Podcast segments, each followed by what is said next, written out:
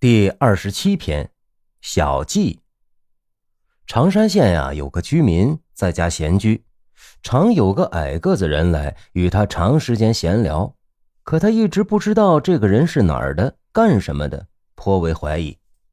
一天，客人说：“哎，过上三几天我就搬来住，咱们就成邻居了。”过了四五天，又说：“咱们现在已经同床住了，早晚可以来讨教。”主人问他：“迁住在什么地方？”那人也不细说，只是用手向北指了指。从此呢，每天总来一次，时常向邻居借器具用。有的人吝啬不借给他，器具就不翼而飞。众人都怀疑他是狐。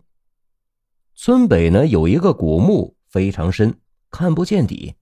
众人怀疑他可能就住在里边。大家于是拿着兵器、木棒去围剿他。有人趴在墓口听了听，很久没有动静。一更天将近的时候，听到墓穴中好像有几百人对着耳朵小声说话。大家都一动不动地等着。不一会儿，一尺多长的小人爬了出来，络绎不绝，数也数不过来。大家一声喊叫，同时出击，没打到他们，仗仗都打出火来。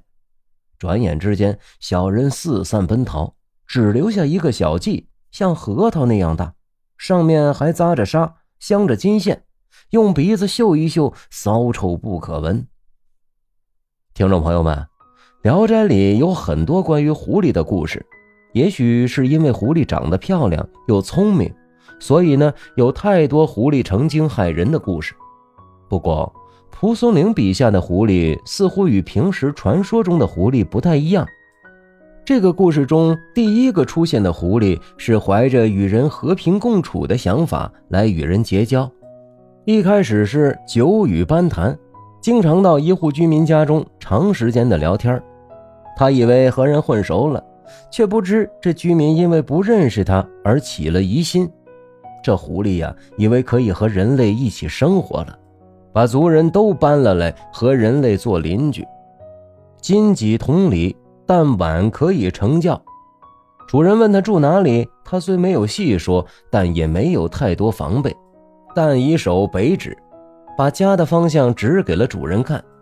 只可惜与人共处只是狐狸一族的一厢情愿罢了。他以为自己和人类一样了，但不知道。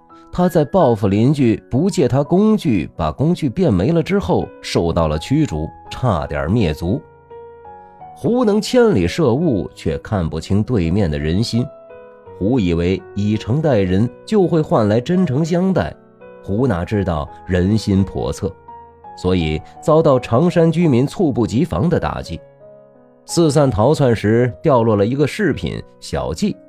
小髻用纱装饰，用金丝线缠绕，可以想见对他的珍惜。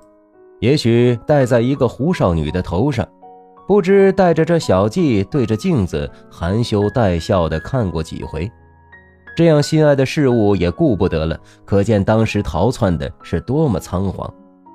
冬日在想啊，如果他没有那么强的报复心，没有施展法术把人家的工具弄没了，还会不会被驱逐呢？再如果狐狸没有修炼成人，来到人的世界打扰人的生活，还会不会被打杀？如果他不自以为人类接纳了他，贸然闯入人类的世界，那么他和他的族群是不是就可以平安了呢？万物有灵，万法皆空，因果不空。愿所有生灵都能和谐共处。我们下个故事见。